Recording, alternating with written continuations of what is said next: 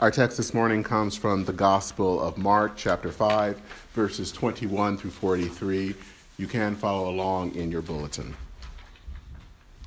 Jesus crossed the lake again, and on the other side, a large crowd gathered around him on the shore. Jairus, one of the synagogue leaders, came forward. When, his, when he saw Jesus, he fell at his feet and pleaded with him, My daughter is about to die. Please come and place your hands on her so that she can be healed and live. So Jesus went with him. A swarm of people were following Jesus, crowding in on him. A woman who was there had been bleeding for 12 years. She had suffered a lot under the care of doctors and had spent everything she had without getting any better. In fact, she had gotten worse. Because she had heard about Jesus, she came up behind him in the crowd and touched his clothes. She was thinking, if I can just touch his clothes, I will be healed. Her bleeding stopped immediately, and she sensed in her body that her illness had been healed. At that very moment, Jesus recognized that the power had gone out from him. He turned around in the crowd and said, Who touched my clothes? His disciples said to him, Don't you see the crowd pressing against you, and yet you ask, Who touched me? But Jesus looked around and, and carefully to see who had done it. The woman, full of fear and trembling, came forward. Knowing what had happened to her, she fell down in front of Jesus and told him the whole truth. He responded, Daughter, your faith has healed you. Go in peace, healed from your disease. While still Jesus was still speaking with her, messengers from the synagogue's leader's house came to Jairus saying, "Your daughter has died." Why bother to teach her any longer? But Jesus overheard their report and said to the synagogue leader, Don't be afraid, just keep trusting. He didn't allow anyone to follow him except Peter, James, and John. They came to the synagogue's leader's house and they saw a commotion with people crying and wailing loudly. He went in and said to them, What's all this commotion about and crying about? The child isn't dead, she's only sleeping. They laughed at him, but he threw them all out. Then, taking the child's parents and his disciples with him, he went into the room where the child was. Taking her hand, he said to her, Talitha cum, which means, Young woman, get up. Suddenly, the young woman got up and began to walk around. She was 12 years old. They were shocked. He gave them strict orders that no one should know what had happened. Then he told them to give her something to eat. This is the word of God for the people of God. Thanks be to God. Amen.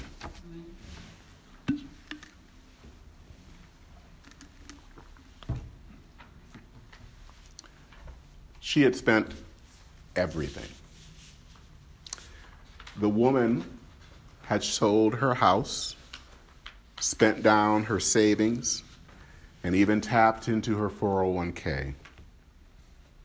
She went to some of the world's best clinics the Cleveland Clinic, Mayo, Cedars Sinai, John Hopkins.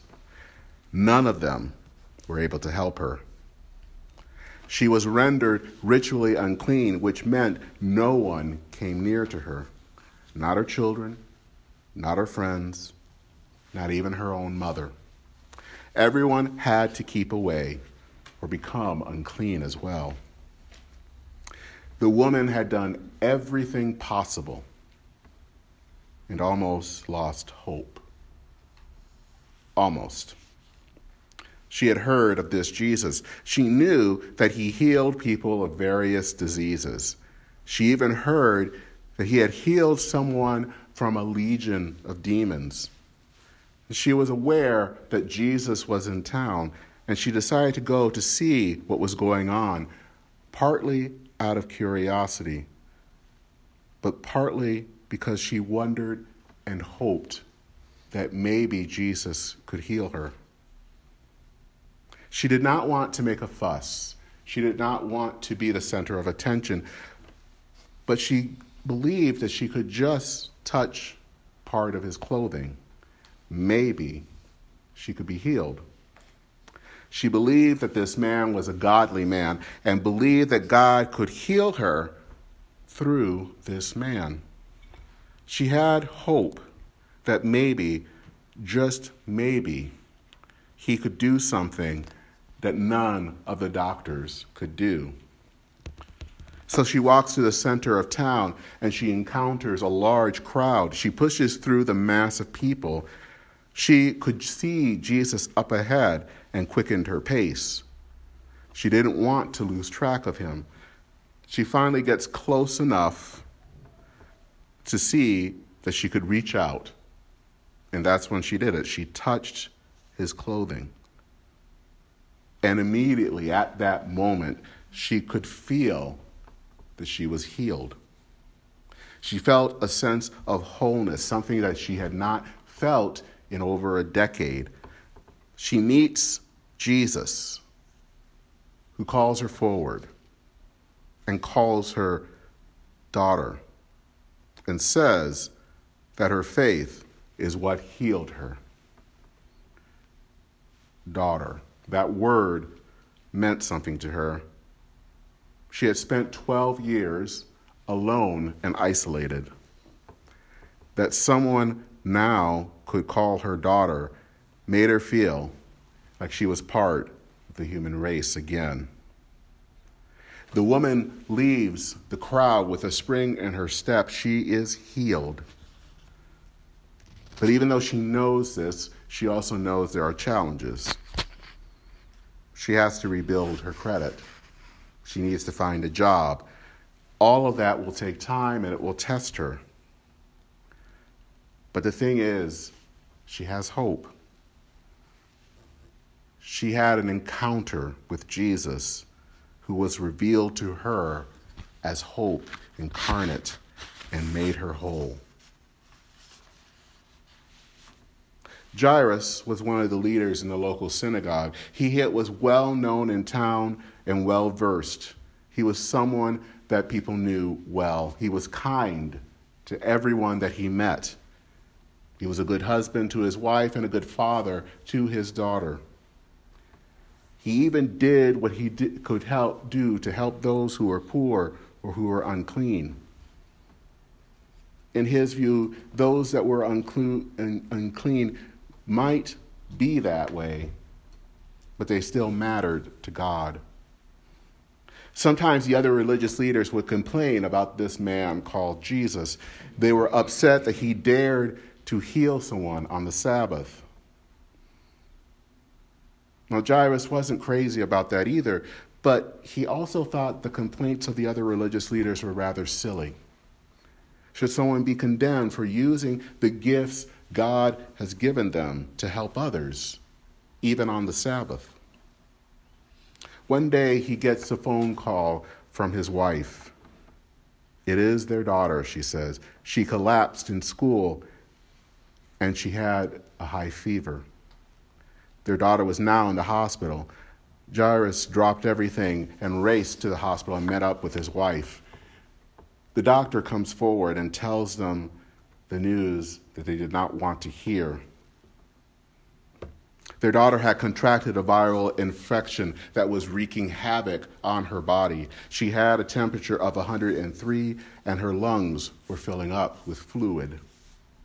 The doctor said that they could do what they could to get the fever down and maybe do something to help empty the lungs. But the doctor also stressed that things were not good. She believed that the likelihood was high that the daughter would not survive past the weekend. The parents were devastated. How could this have happened? Why did it happen? All that they could do now is wait. Days pass.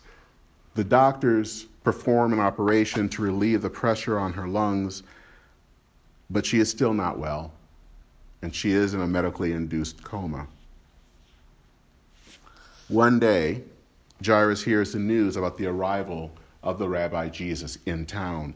He had to believe that this man could do what the doctors could not. So he tells his wife that he will be back, and he makes his way to where he believed Jesus was staying. He sees Jesus in the hotel lobby and, and begs for him to heal his daughter. Jesus agrees, and they make their way to the hospital in his car. But however, since the news media have told about the arrival of Jesus, people have started to swarm in the town square. And they swarm, when they see that Jesus is in Jairus' car, they swarm the car. Jesus motions Jairus to leave the car and to get out, and that they will walk the rest of the way. It was the only way that they could do that around all of these people. Then Jesus notes that someone has touched him. And Jairus sees a middle aged woman come forward and notices how Jesus welcomes her and tells her that she is healed. And Jairus has a bit of hope. Maybe Jesus could do something for his daughter. But then his phone rings. It is his wife. She hears, he hears her quiet sobs, and he knows that there is bad news. She tells him that their daughter had died half hour ago. And Jairus falls to the ground. His hope had been shattered. There was nothing that Jesus could do now. Jesus looks at him as if he knows what Jairus is thinking. And he tells Jairus to get up. And we, they continue together to the hospital. When they arrive, they enter the daughter's room, which is filled with friends and relatives, and he asks that everyone leave except for the girl's parents. He then prays that the daughter for the daughter. And Jairus is confused. How in the world, what was he going to do? Did he expect that this, this girl was going to come back to life again? But then his confusion gave way to overwhelming joy. He saw his daughter's eyes open, and she stood up in her bed. Jesus had told Jairus that hope was not in vain.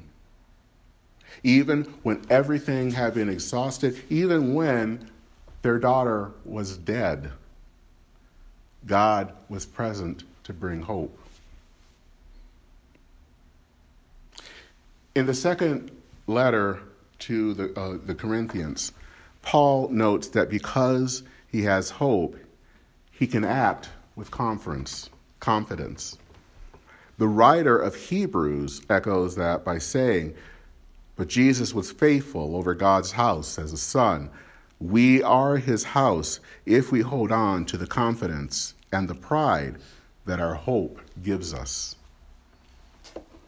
In this passage, Jesus is revealed to both the woman and to Jairus as hope. Not necessarily hope in a, as in a happy ending, but hope for healing, even when the facts tell you otherwise. The woman with the hemorrhage had nothing left. She had done everything she could possibly do. The only thing that she had to rely on was Jesus. Jairus was even in a worse shape because his daughter was dead. And dead means dead. There was nothing more that could be done. But yet, hope shows up and brings his little girl back to life. I remember years ago that someone had asked the well known professor uh, Cornel West if he was optimistic about the times that he was living in. He responded that he was not optimistic, but he was hopeful. He knew that things could get bad. He knew that there could be challenging times, but there was still hope that things could change. This was not a sunshine faith, but a hope that even in the midst of dark times, there is something that says that evil will not have the last word. It may not be now, it may not even be in our lifetimes, but it will end. Hope is not believing that the sun will come out tomorrow, but that it will come out. That cloudy days will not last forever. We today do not live in optimistic times. Our nations and our world are going through great difficulties.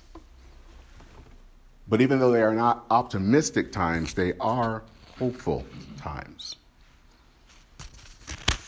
These days, I think a lot about our congregation. How can our congregation survive and thrive? Do we have enough money? Do we have enough people to do God's work in the world?